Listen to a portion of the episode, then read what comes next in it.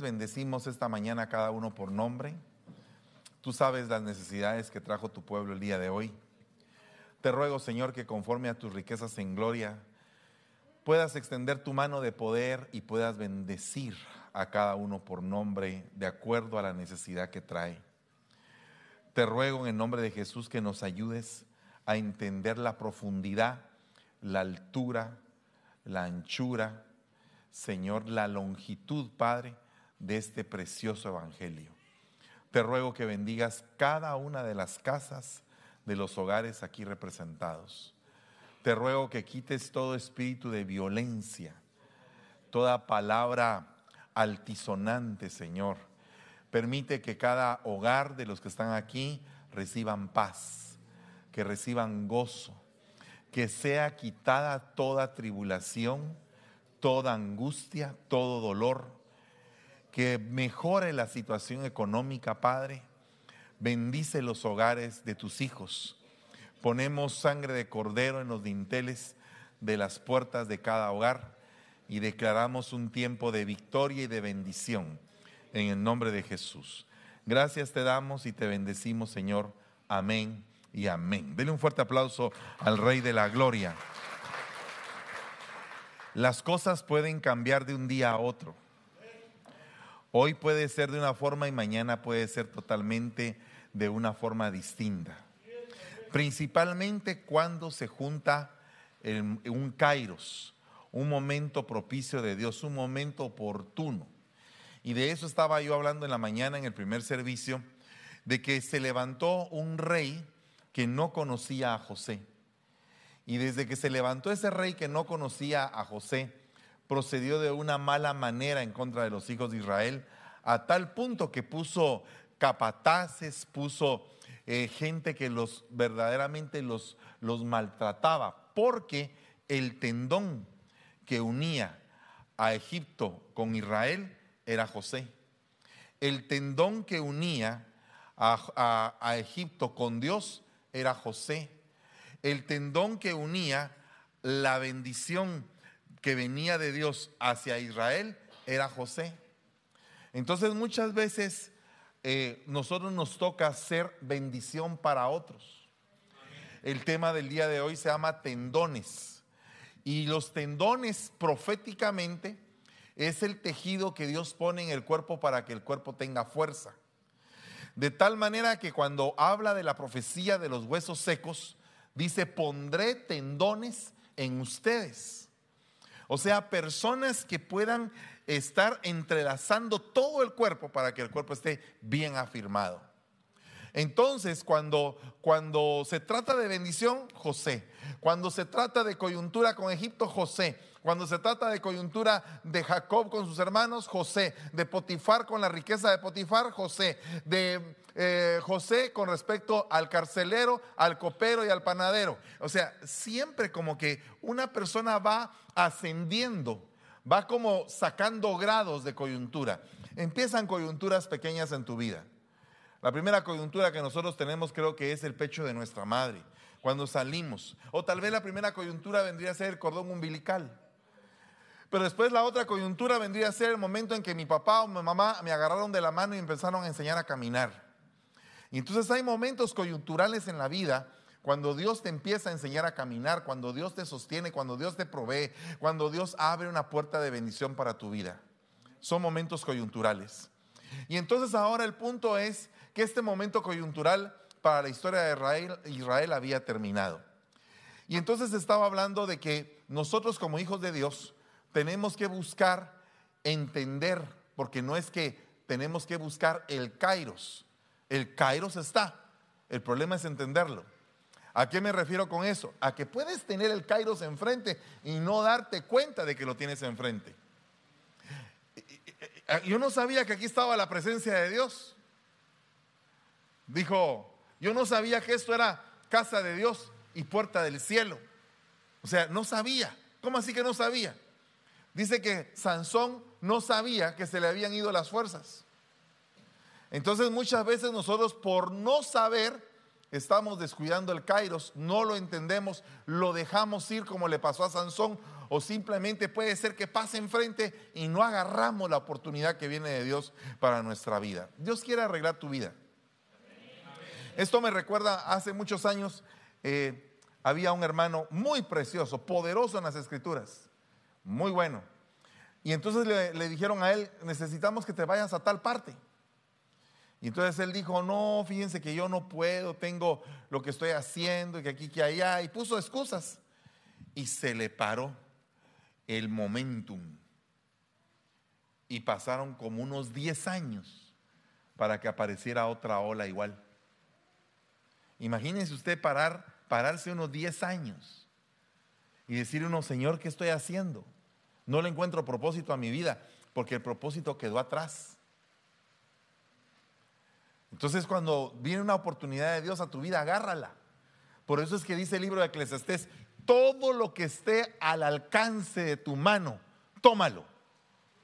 Siembra tu semilla en la mañana, siembra tu semilla en la tarde. No sabes si una cosa u otra va a prosperar o las dos van a ser igualmente buenas. O sea, haz todo tu mejor esfuerzo. Esto significa que no porque llegó el Kairos las cosas se te van a aparecer, te van a regalar un carro, te van a regalar una casa, ah, vas a ser rico de la noche a la mañana. No, eso no es, no es un Kairos precisamente.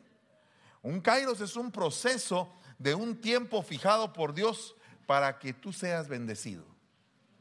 Por ejemplo, un Kairos, cruzar el Jordán para entrar a Canaán. No puedes entrar a Canaán si no cruzas el Jordán. ¿Y qué es el Jordán? Pues el Jordán significa el que se humilla. Jordán significa humillarse, humillado, humillar. Entonces no puedes conquistar una vida en abundancia si no, eres humilde, porque si no, la misma abundancia va a ser tu veneno para volverte orgulloso y morirte de orgullo. O sea que tanto la pobreza como la grandeza son dos problemas que tenemos que solucionar. El pobre no se sienta demasiado pobre el pobre cambie su mentalidad de miseria y, empiece a declarar que Dios lo puede bendecir, que Dios le puede abrir puertas. Pero el rico tiene que humillarse y decir, Señor, gracias, porque todo esto que tengo, tú lo has provisto. Tuya es la gloria, tuyo es el poder, tuyo es el honor. Entonces, cuando nosotros vemos el templo de Israel, en, Israel el templo está en medio. O sea que no está ni abajo ni tampoco está arriba para que los que vivían en las montañas, los ricos, bajaran al templo y los pobres subieran al templo. Esto significa que el templo era un punto intermedio donde todos somos iguales. O sea, no es porque tú tengas una buena posición, no es porque tú tengas una mala posición económica que tú tengas que ser preferido o no preferido en una iglesia. Al contrario, todos aquí somos iguales. Todos somos iguales, todos tenemos la misma sangre de Cristo corriendo por nuestras venas. Todos somos hermanos, todos. algunos nos toca puestos de autoridad, pero también estuvimos en puestos donde no teníamos mucha autoridad. Y también estuvimos un tiempo sin tener ninguna autoridad. En todo y por todo, Dios es glorificado. He sabido tener y he sabido no tener. He sabido vivir en abundancia y también he sabido vivir en escasez. Me he aprendido a adaptarme a todo. Entonces, una persona que sabe entender las cosas de Dios aprende a adaptarse, porque en todas las cosas, ya sea que le vaya bien, le vaya mal, a los ojos de los hombres, él siempre o ella siempre va a estar creyendo que a los ojos de Dios él tiene control de todas las cosas. Eh, eh, o sea, aquel hombre dijo, me fue bueno en gran manera haber sido humillado. Entonces, hasta en la humillación, él estaba diciendo, era bueno humillar, que me humillaran. ¿Por qué? Porque al haber recibido yo humillación, mi alma se sujetó, entendió el procedimiento que Dios estaba haciendo en mi vida. No sé si alguna vez te has dado cuenta que eres bien orgulloso. O en algún momento te has dado cuenta que eres bien acomplejado. Pero ambos males son parte del, del alma del ser humano. A veces en algunos, en algunos lugares nos portamos bien orgullosos, sentimos como que, wow, somos tipazos. Y en otros lugares nos sentimos cucaracha. Y la realidad es que Dios no nos manda a hacer eso. Dios nos manda a tener una autoestima. Nadie tenga más alto concepto de sí mismo que el que debe de tener. O sea que tenemos que tener un concepto de nosotros mismos. De hecho, cuando el Señor preguntó, ¿quién dice la gente que soy? Todos, todos chanfleados, hermano Solo Pedro le dijo, tú eres el Cristo, el Hijo del Dios viviente. Pero él no lo estaba preguntando para saber, para saber qué era lo que sabía la gente, si él ya sabía lo que habían en las intenciones de todos los corazones. Él estaba haciendo una prueba para ver qué era lo que sus discípulos decían. Y le puedo asegurar que hasta sus mismos discípulos que andaban con él no sabían quién era. Entonces, a raíz de esto, de estos momentos coyunturales, hay personas que resultan ser bendición de otras. Probablemente tú eres bendición para alguien y no te has dado cuenta. Pero por ejemplo puede ser que tu hijo te diga, mamita, gracias por ser tan linda. No cabe duda que tú eres un regalo de Dios para mí. Alá, ya te hizo el día el muchachito, ¿verdad? ¿Verdad que te hizo el día? Pero fíjese que también entendemos que hay algunas personas que, por ejemplo, entran a un restaurante y el restaurante estaba limpio. Se sentó la persona y al rato empezó a llenarse el restaurante. Ah, pues porque eran las 12, hermano. Todos comen a las... No, no, no, no. le hablo de un momento que no es normal. De un momento que usted llega a un restaurante a las 4 de la tarde, con, de que nadie está en el restaurante, usted se sienta y al rato uno, dos, tres, cuatro, y usted dice, qué raro que se está llenando el restaurante a esta hora. No debería haber nadie, pero usted está atrayendo bendición. ¿Cuántos dicen amén a eso? O sea, son imanes de bendición. Entonces fíjense que aquí Labán le dijo a Jacob, si ahora he hallado gracia ante tus ojos, quédate conmigo. Me he dado cuenta que el Señor me ha bendecido por causa tuya. O sea, este hombre era bendición para Labán. Perdone, era un efecto parásito el de Labán, vivir de la bendición de otros. Y lógicamente, pues él tuvo que vivir de la bendición de aquel que era Jacob. ¿Y quién era Jacob? Aquel que había comprado la primogenitura de su, de su hermano. Pero perdone, después Esaú lo, lo acusó de ladrón. Le dijo, es que mi hermano me robó la bendición y también la primogenitura. ¿No es cierto? Se la vendió. Al venderle la primogenitura, automáticamente él estaba siendo acreedor a la bendición. Ah, de cuenta que usted tiene un carro lo acaba de comprar, 2022.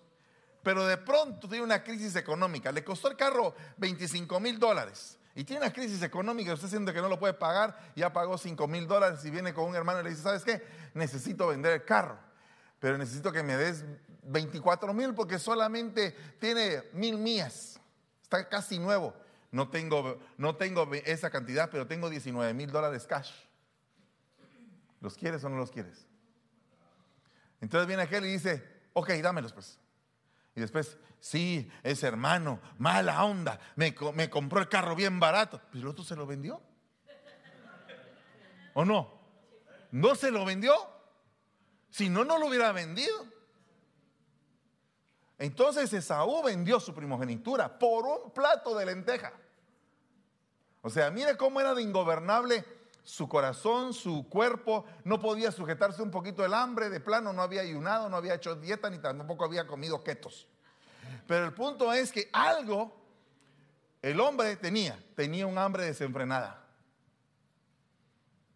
que prefirió por el hambre entregar la primogenitura. Ahora me pregunto, ¿cuántos apetitos pueda tener el cristiano de hoy que por esos apetitos entregue sus bendiciones de Dios?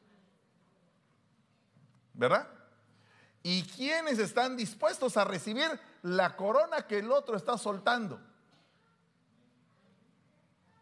Porque la Biblia dice, mira que nadie tome tu corona, pero si ya está coronado, significa que ya ganó, porque no van a coronar a alguien que no ha ganado.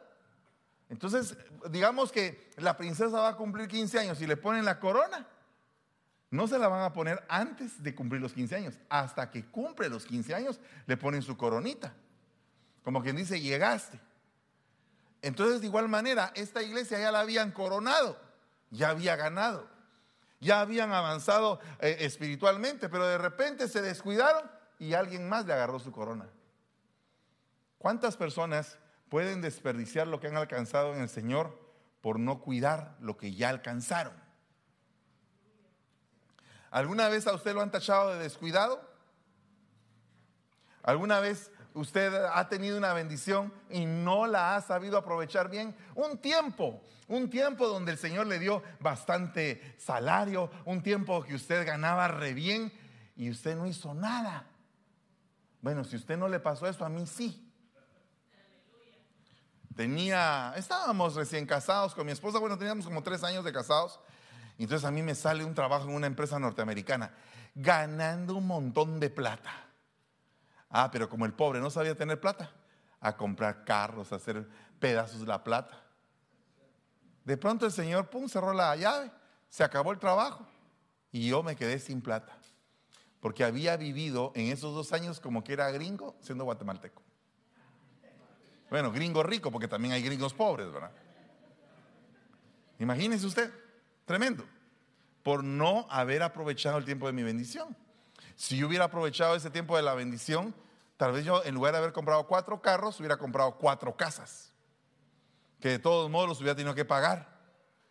Pero me puse a comprar carros y los carros se descompusieron y después los tuve que vender más baratos de lo que me costaron.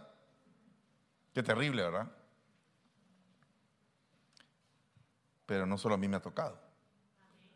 Tal vez a usted le ha tocado también desperdiciar un momento de bendición en su vida.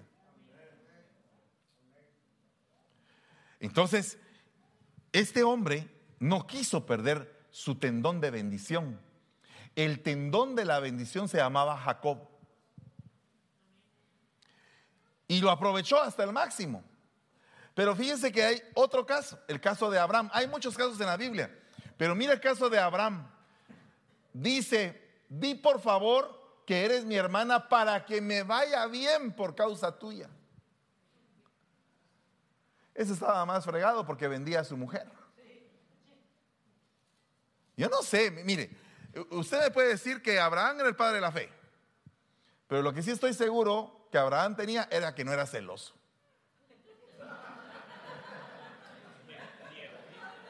¿O no? Pues sí, no era celoso.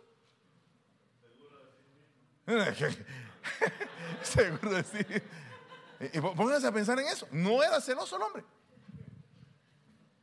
El faraón, te presento a mi hermana. ¡Hala, qué bonita tu hermana, cuñado! bonita mi hermana. Abimelech, te presento a mi hermana. ¡Wow, cuñado! ¡Qué buena está tu hermana! Así, pelado como habla un mundano. Porque esa gente era mundana. ¿O no? Y dice, este trató bien a Abraham por causa de ella. Le dio ovejas, vacas, asnos, siervos, siervas, asnas, camellos. Como cuando habla Kiko amargado de Chespirito, ¿ah? Y dice, no, es que mi personaje se vendía más. Había playeras, pachones, eh, eh, gorras y de todo lo que decía, pelotas cuadradas y de todo. Pero el niño se quedaba con él, no conmigo. Dice Kiko. Pero ahora este resulta que es bendecido en todo por causa de su mujer que la vendía. Qué terrible. Feo eso. ¿No cree usted? ¿Qué cree usted que era eso? ¿Era más bendición o era más maldición que otra cosa?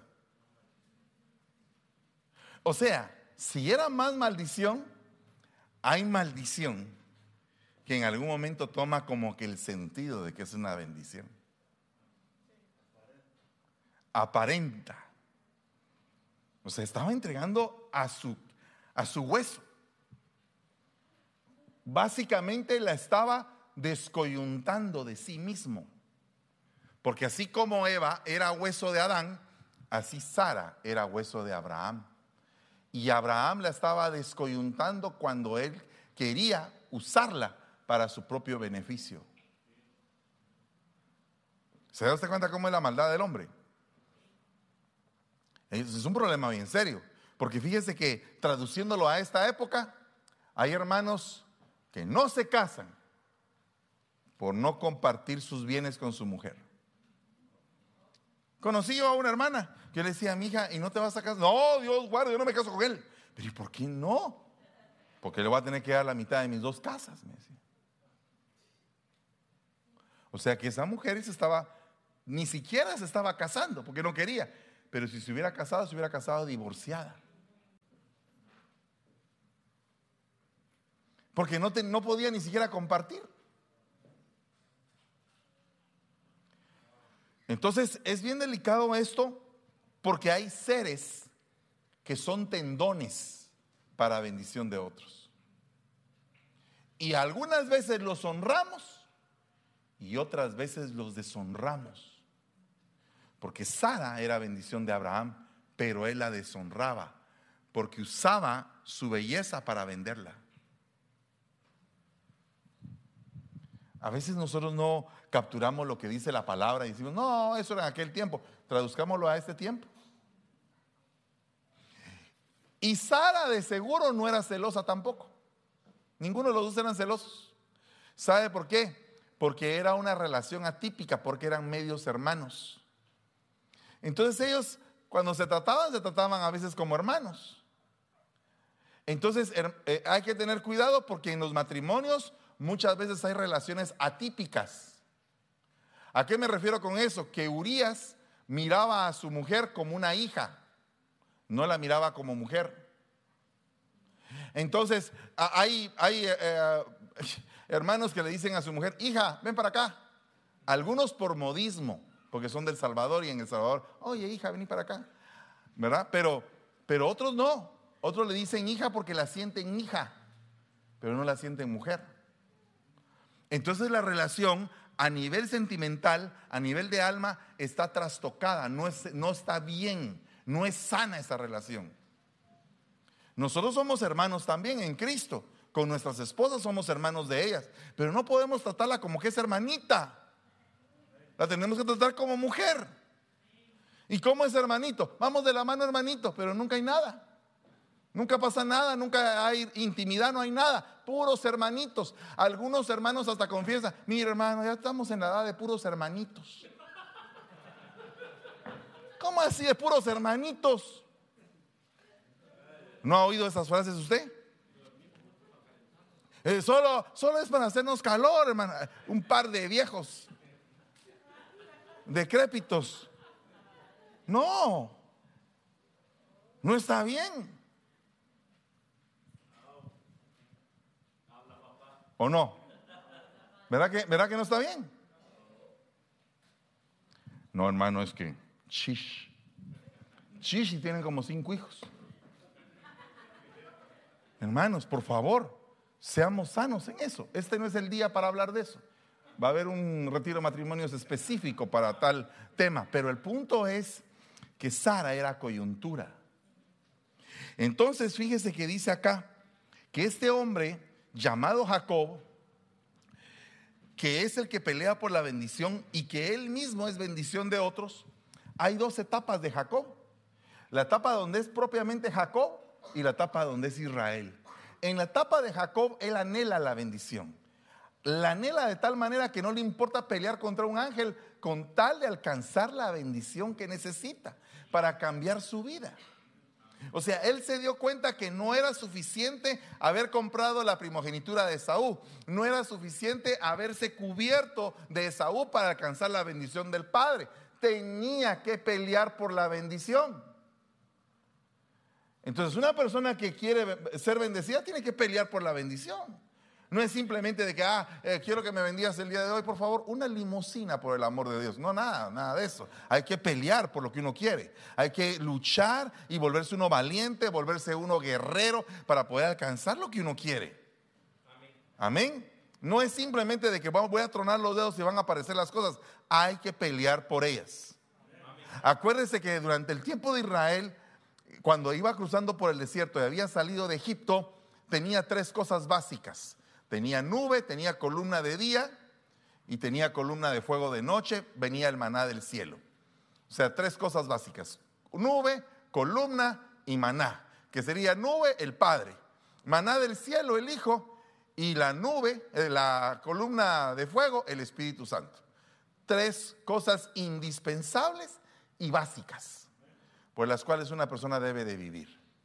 Pero ya para entrar a la tierra de la abundancia, la tierra de la leche y la miel, tienes que pasar por el Jordán, tienes que humillarte. Y segundo, tienes que volverte guerrero, tienes que pelear por tu bendición.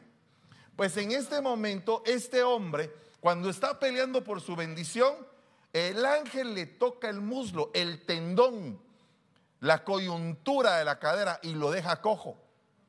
Y entonces la señal de todos los israelitas es que ellos no comían el tendón porque se recordaban de la vieja naturaleza de ese hombre que alcanzó la bendición por todos ellos. Porque ese día que a, Jacob le tocaron el tendón, nació la nación de Israel.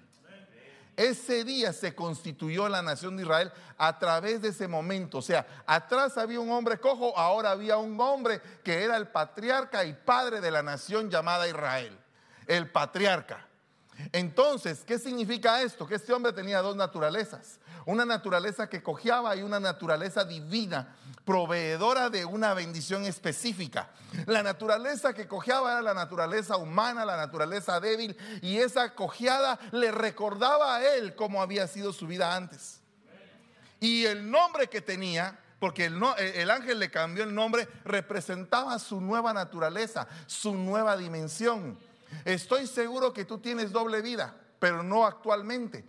Una doble vida era una vida pasada, donde estabas hecho pedazos, y una vida presente y futura, que es donde te aseguran que vas a ir de aumento en aumento hasta que el día sea perfecto.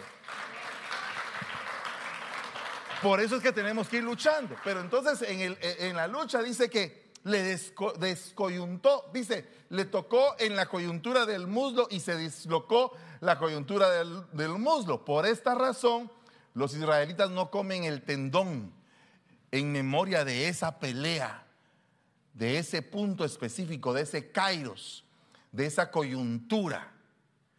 Entonces, resulta que Elías, un descendiente de Jacob, le dijo un día al pueblo, ¿hasta cuándo vas a claudicar entre dos pensamientos? Esa palabra claudicar significa cojear. Por eso el que se llama Claudio o el que se llama Claudia significa cojo o coja. Por eso es que hay que cambiar ese nombre. Pero el punto es, ¿hasta cuándo van a estar cojeando? Pues, ¿cómo se nota que una persona cojea? Cuando una persona vacila, cuando una, es una persona indecisa, como el Chapulín Colorado cuando dice, sí lo hago, pero no lo hace. Está como con un gran temor que no le permite a él moverse a la acción.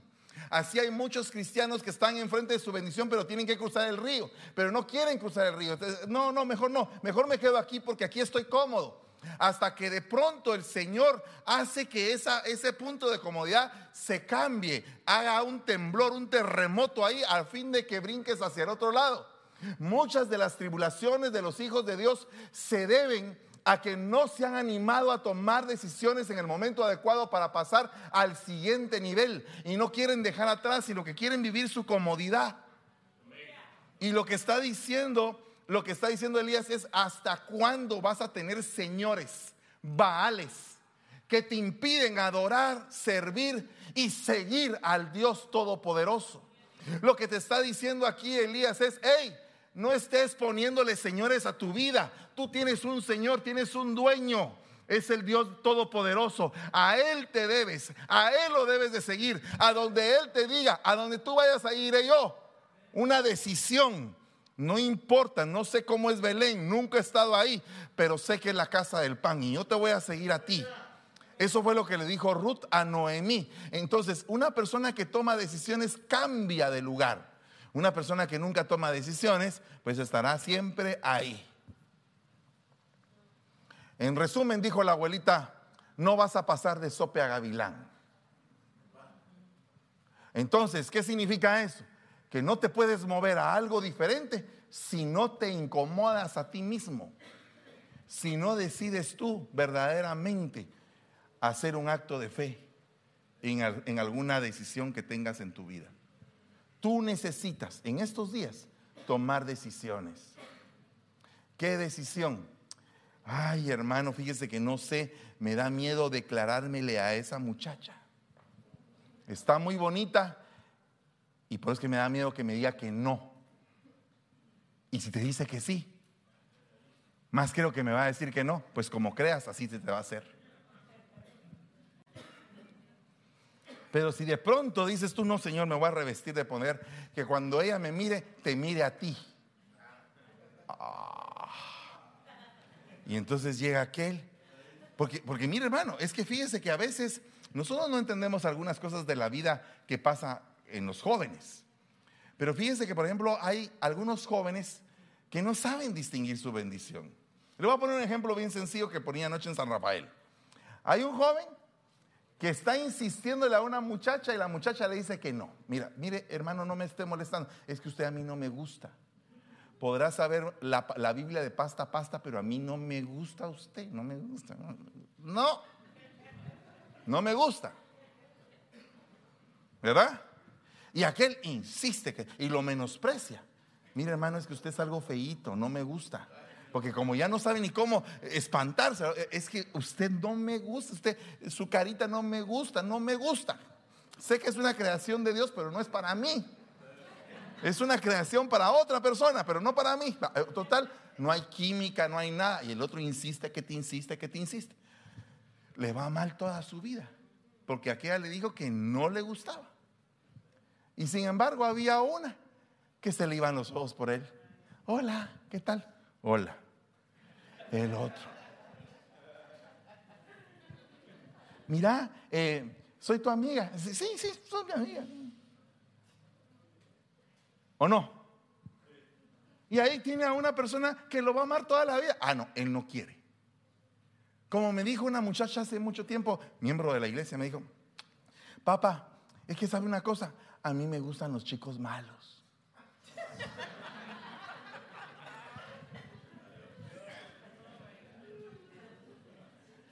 Dios mío, dije.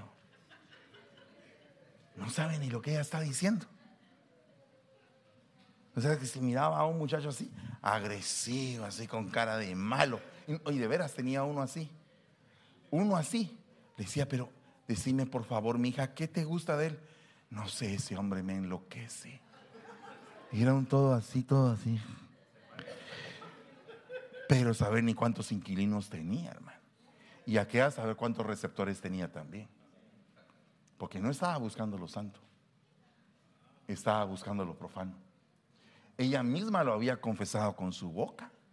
Me gustan los malos. ¿Y sabe usted lo peor?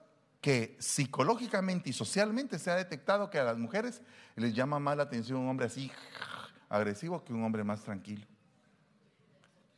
Sí. Sí, hay, hay un, masoquismo generalizado. Entonces, si, si el hombre es así tranquilo, ah, la mujer, sí, que no servís para nada, que no sé qué. Y cuando tienen un hombre agresivo, ahí están. ¿Verdad?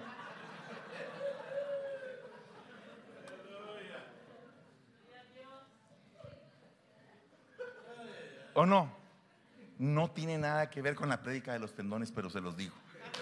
Oiga lo que le voy a decir. ¿Por qué salió toda esta bifurcación? ¿Por, qué salió todo esto que le estoy diciendo? Porque no tienes que ser vacilante. Se te acercó un muchacho bonito, tranquilo, de Dios, no tan bien parecido, pero que se puede dar a querer, hombre. Ah, de cuenta es que es como un durazno como un, como un duraznito. Está así todo, pero cuando tú lo pruebas, dulcito, fíjese usted. ¿De qué te sirve un duraznón de esos que venden aquí en California? Más insípido que saber qué. No, dígame, por favor, corríjame, corríjame. Yo cuando iba al pueblo, unos duraznitos, pero uno los prueba, dulce, natural, orgánico. Uno ve aquí un duraznón así, uno lo prueba como que está comiendo cartón. ¿O no? ¿O, es el sabor al pueblo? ¿O estoy yo eh, loco? No. Visite Guatemala, visite El Salvador, visite México, visite Honduras. Ahí hay cosas buenas. Jóvenes, cuando ustedes regresen a sus países, vayan a saber qué es lo que es bueno. También ahí hay cosas buenas. Y bonitas. Y bonitas. ¿Verdad? Guatemala, país de la eterna primavera, de las guapas mujeres y de la marimba. ¿Verdad? Salvador, México lindo y querido. Salvador, sin maras. ¡Hala! ¡Qué bárbaro! Sí, hombre, qué bárbaro. Tremendo. Hay cosas bonitas. Tenemos que tener el sentido del desafío, porque no hay coyuntura con las cosas de Dios por falta de ser uno aguerrido. Anímese, del paso. Ala, pero es que el paso va a ser difícil y van a haber un montón de enemigos, mejor no me meto con nadie. Siempre hay el hermano que dice, yo no le cuento nada, pastor, porque quiero evitar problemas. De todos modos los tiene, está lleno de problemas, lleno de problemas tiene el montón el hermano. Eh, yo no quiero problemas. Pero mi hijo, pues si, si, tenés problemas, eh, sí, pero no quiero uno más. Ay Dios, hermano, a veces es necesario tener problemas. Dice la Biblia, es imposible de que dejen de haber problemas. O sea, pruebas y tribulaciones, problemas. Porque a través de ellos vamos generando un carácter que nos permite entrar al reino eterno. ¿Sabe qué es lo que pasa? Que estamos creando una generación un poco cómoda. Y hay que incomodarlos un poco a los muchachos. ¿O no? O, siempre todo en bandeja de plata. Eh, mami, fíjate que necesito, eh, tener mi hijo. Papi, fíjate que mm, aquí está. Aquí está, aquí está, aquí está. Aquel no sabe.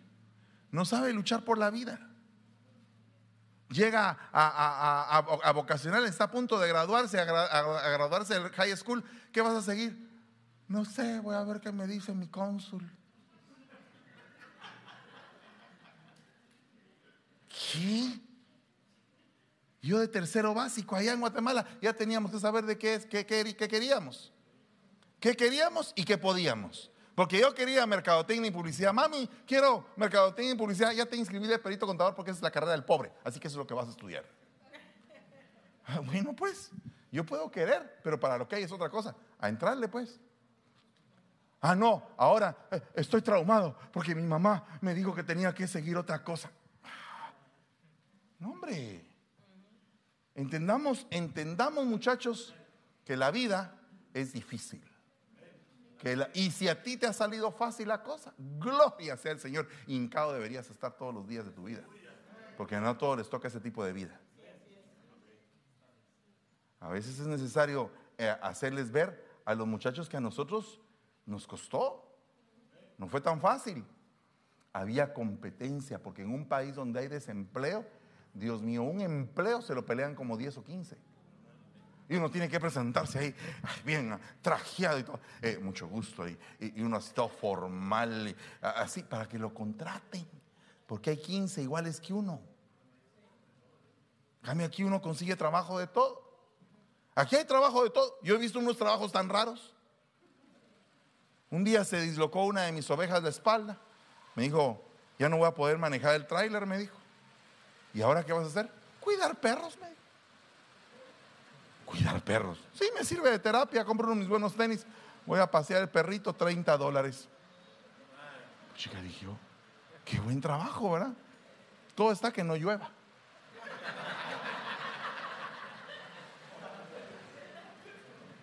Pues sí, porque si, llueve se le acabó el negocio, ¿o no? ¿Verdad? Porque ahora hasta los perros tienen eh, médicos, especialistas, y ahora hay especialidades para el perro peluqueros y todo. Y todo eso está, está siendo llevado a nuestros países. ¿Verdad? Y si alguno no puede aquí poner el negocio, lo puede ir a poner allá a nuestros países. Pone usted un administrador, lo pone todo por medio de app y todo el asunto, y llegan los perros y todo. Pela perros allá, si no puede pelarlos aquí. ¿O no? O sea, se abre surco. Lo que quiero decirles, ábrase surco. En el nombre de Jesús ya tiene la bendición del Señor. ¿Usted cree que venir a sentarse aquí eh, dos horas o tres es solamente para ver, a ver qué pasa? A ver si me regaña hoy el pastor. No, es para buscar oportunidad espiritual. El momento en que Dios te va a bendecir. ¿Cómo es que Dios te quiere cambiar? O dígame usted si no quiere que sus hijos se superen. A ver, levánteme aquí la mano a algún padre que quiere que sus hijos no se superen. ¿Ya vio? Todos quieren. Y eso que son malos padres, usted y yo. Ahora el buen padre no quiere que usted se supere. Claro que quiere que se supere. Dígame, ¿cuántos años tiene de estar aquí? 40 años, hermano. ¿Y ya tiene papeles? No, hermano, no me dieron ganas de sacar los papeles.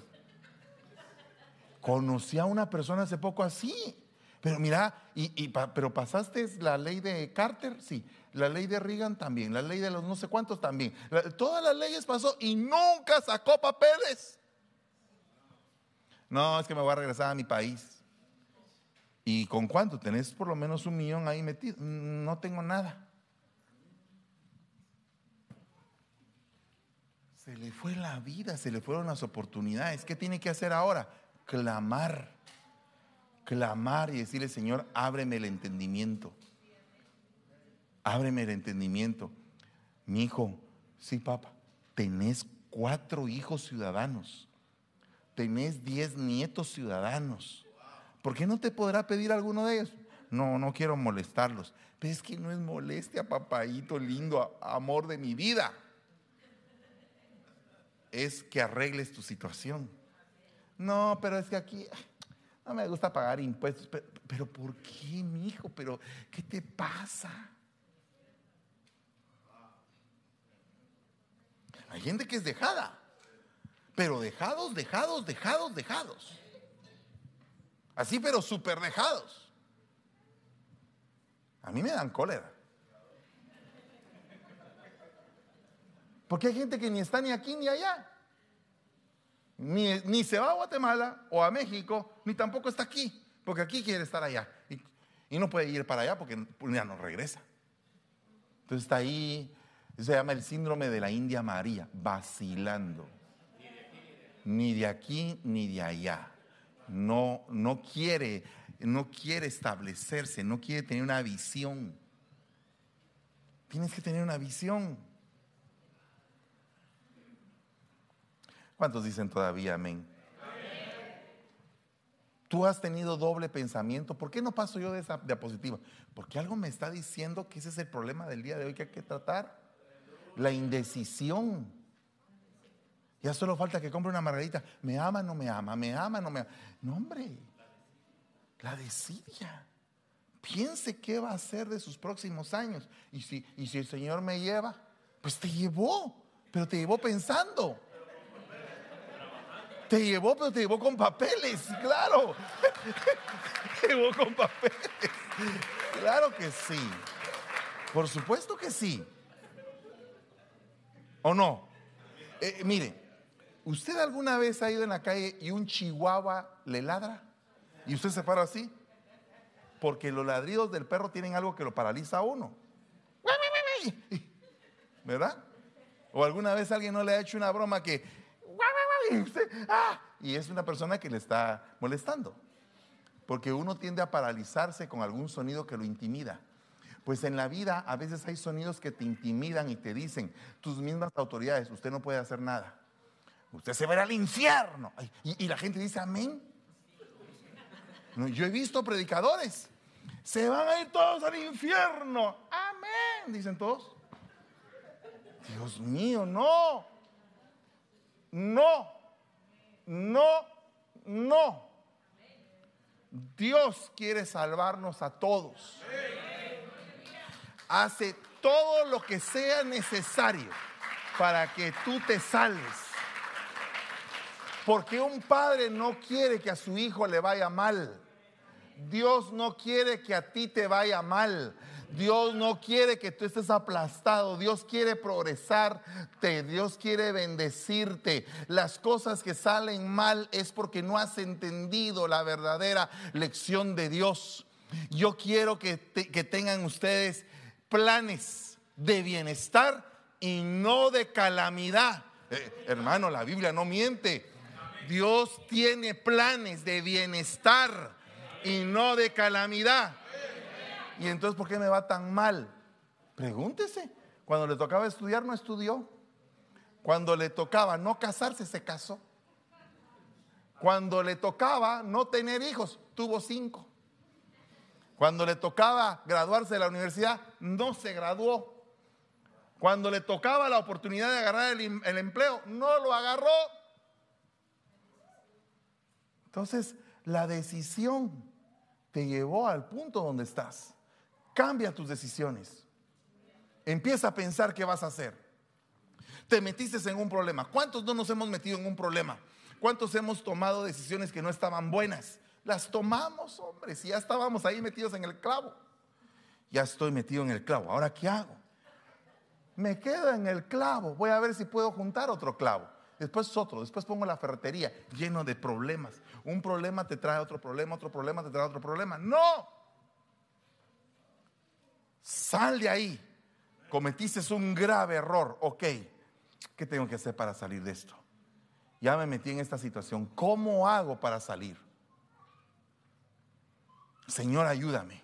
Tu palabra dice que cuando yo esté en el foso de la desesperación, me vas a tomar por mi mano derecha y me vas a sacar del foso de la desesperación.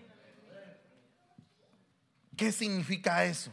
Que cuando Dios te saque, te va a sacar y, casi que te va a descoyuntar cuando te saque. No, Dios te va a agarrar de la mano. Y con una mano firme y poderosa te va a ir sacando en la medida de no matarte. Hasta que te lleva y dice que te agarra y pone tus pies sobre peña. Una vez que los pones sobre la peña, a ver, sobre la peña. No te mató, no te mató. Te sacó poco a poco. Porque sabe que el lodo está muy, pero muy arraigado a tu vida. Entonces, si te saca muy fuerte, te puede quebrar. Te puede dejar ahí, ahí muerto porque no te va a sacar fuerte, te va a sacar poco a poco y te va a poner los pies en la peña y va a enderezar tus pasos. Así, mire, poco a poco. No, así, no. Poco a poco va a enderezar los pasos. ¿Verdad? Y va a poner cántico nuevo en tu boca. ¿Verdad? Por eso es que yo a este chico le digo nueva criatura de apodo. Porque él canta un canto que dice nueva criatura. Te lo sabes, ¿no? Ah, pero no quieres cantar. Ok. Entonces, nueva criatura. Entonces ya la nueva criatura empieza a caminar. Poco a poquito, despacio. Despacio, hasta que agarra fuerza y se va corriendo. Pero lleva un tiempo. Lleva un tiempo. El problema, gracias, Nico. El problema es que todos somos una partida de desesperados. Que queremos que el, nuevo que acaba de llegar a la iglesia cambie. Lo que a nosotros nos ha costado 30 años cambiar y todavía no hemos cambiado mucho. Entonces tenemos que tener paciencia con el que está teniendo problemas. Entonces ya cuando todos decimos, ah, bueno, a este, a este le toca una su buena regañada, a este no, porque al que le toca la buena regañada la aguanta. Y a veces no la aguantan. Uno lo regaña y salen corriendo, disparados. No voy de la iglesia, no quiero nada. Ok, tranquilo, calma. Aquí lo queremos. Por eso es que lo regañamos. Siéntese otra vez, muchachito siéntese, cálmese. Porque el alma es berrinchuda. ¿O no? ¿A qué, ¿A qué edad hizo su primer berrinche? Cuando tenía como cuatro años y no le compraron el juguete que quería. Ahí empezó. Pero después, conforme usted va creciendo, así va creciendo el berrinche. Se llegan a casar y ahora son esposas y hacen berrinche a las esposas son esposos y se comportan puros niños. O no me vaya a decir que la, la misma psicología ha determinado que hay edad mental y edad cronológica. O sea que puede ser un viejo de 70 años con mentalidad de 15. Entonces estás ahí. Ay, qué bonita vino usted, señorita. Y la muchachita chiquita y el viejo feo.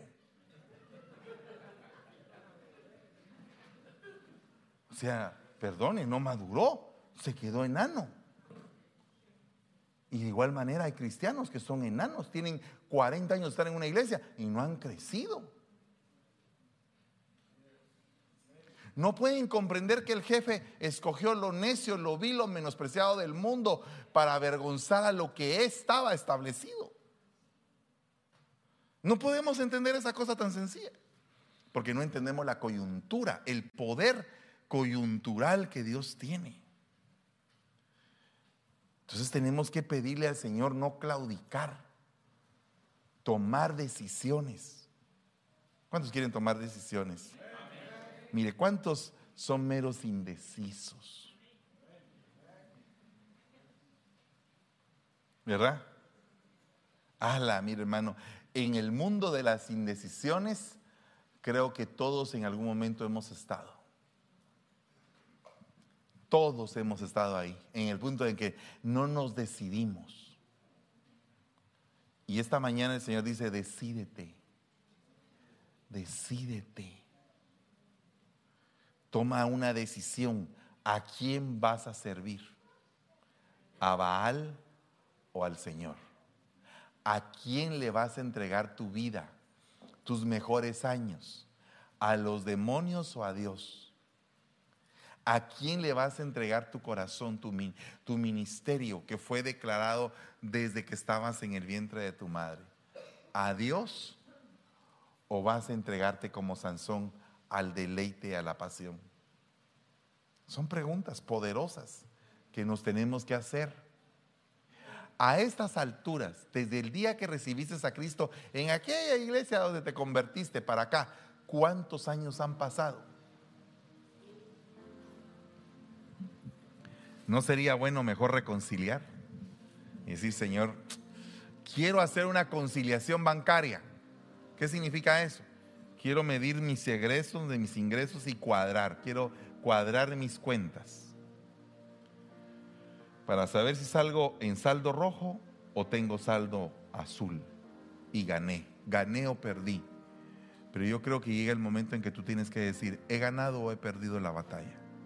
Si la perdiste, el Señor permitió que el pueblo de Israel perdiera batallas para enseñarle que era necesario refugiarse bajo las alas del Señor. Entonces puede ser que hayas perdido una batalla, pero no has perdido la guerra. La guerra está ganada por el Señor Jesucristo hace dos mil años en la cruz del Calvario. Entonces no tienes por qué ahora rendirte.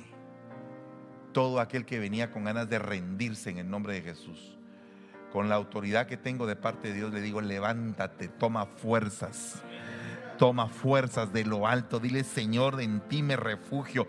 Del borde de tu manto me voy a agarrar, Señor. Pelearé por mi bendición todo lo que sea necesario. Me decidiré a pelear, sea lo que sea. La vida en el cristianismo no es fácil. Cuesta. Estrecho es el camino que conduce a la salvación. Angosto, estrecho, con obstáculos pero ancho es el camino que lleva a la perdición. Entonces tú eliges qué camino tomar. O agarras el camino que cuesta, pero decidido a hacer lo que tienes que hacer. Pero hoy quiero romper toda indecisión. Así que si tú estás pasando por el valle de la decisión, toma la decisión el día de hoy. Levántate y di, Señor, aquí estoy. Ponte de pie en el nombre de Jesús. Si quieres venir al frente, puedes venir al frente y decir, Señor, estoy para decidirme. Vengo a decidirme. Vengo a estar. Quiero estar contigo. Quiero estar contigo. Quiero hacer tu voluntad. Acuérdese que eh, eh, Pablo decía, mi carne quiere hacer algo que yo no quiero hacer. Entonces muchas veces el poder de la carne te vence. Pero hoy una vez más el Señor te está diciendo, aquí estoy. Estoy para tomarte por tu mano derecha, para sacarte del foso de la desesperación, para cambiarte. Para que sepas que yo soy el Señor, te dice el Señor Todopoderoso. Define tu corazón define tu vida en esta mañana. Al Señor quiero servir todos los días de mi vida. En la casa del Señor moraré por largos días. El bien y la misericordia siempre estarán conmigo. Acuérdate, muchos dicen de ti, no hay salvación en Dios para él. Muchos se burlan de que tú vienes a la iglesia. Muchos, ah, eres aleluya, pero eres hipócrita. Muchos dicen de ti, no hay para él salvación en Dios. Pero tú tienes que decir, más tú, oh Señor, eres mi escudo, mi escudo. O sea, el Señor se pone delante de ti para que todos los burladores, todos los que te ofenden, todos los que te insultan, todos los que se burlan de ti, Él es tu escudo. Mi escudo es el Señor. A Él mi amparo. Él es mi fortaleza. Él es mi ciudad inexpugnable, mi torre, mi, mi casa de refugio. Él es el Señor. Yo soy un escudo para ti, le dijeron a Abraham. Yo sé que tu vida está desordenada, hecha pedazos. Haces con tu mujer lo que quieres. Pero yo soy tu escudo, Abraham. Y te voy a levantar y te voy a prosperar y te voy a engrandecer y voy a engrandecer tu nombre y serás tu descendencia será bendita. Entonces no se esperaba nada de aquel hombre. Se esperaba un desastre. Pero el Señor vino y cambió el desastre, cambió la maldición en bendición. Y hoy te digo que toda maldición que se ha levantado en contra tuya, la venimos cancelando y venimos declarando que se convierte en bendición sobre tu vida. Y que ese tu corazón que está débil tome fuerzas.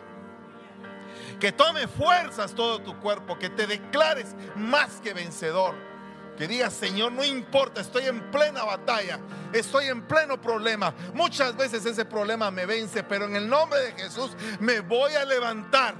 Me voy a levantar una vez más en tu nombre. En tu nombre. Dice la Biblia que en tu nombre asaltará murallas. Pasaré al otro lado, a mi nueva dimensión, a la dimensión de la bendición. Yo declaro sobre tu vida que la maldición está quebrada el día de hoy. Está rota, está desarraigada de tu vida y de tu corazón, de tu mente. Toda palabra que se ha levantado en, en, contra tuya para proferir un juicio, para proferir algo malo en contra tuya, la cancelamos en el nombre de Jesús. Estás pasando por el valle de la decisión, pero decídete para ser bendecido. En el nombre de Jesús, fuera toda enfermedad. Fuera todo dolor en las coyunturas. Fuera todo dolor en las articulaciones. Declaramos sanidad al pueblo. En el nombre de Jesús declaramos sanidad.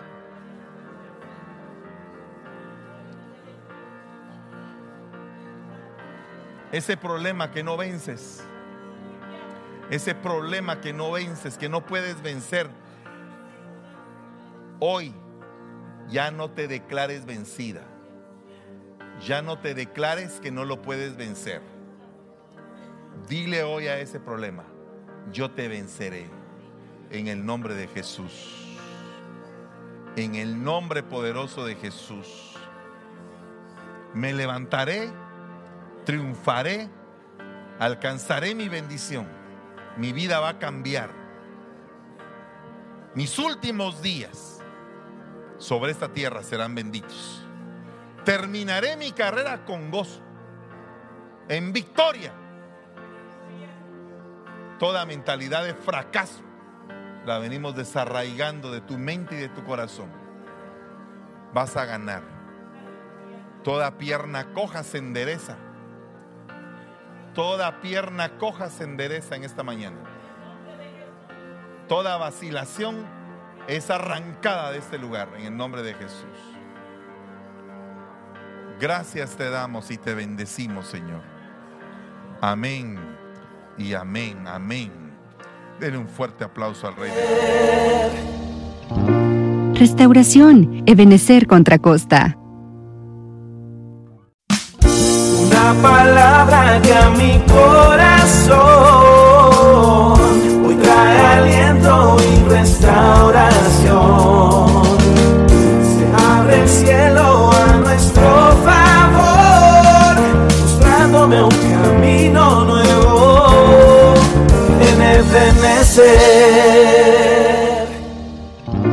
Restauración, Ebenecer contra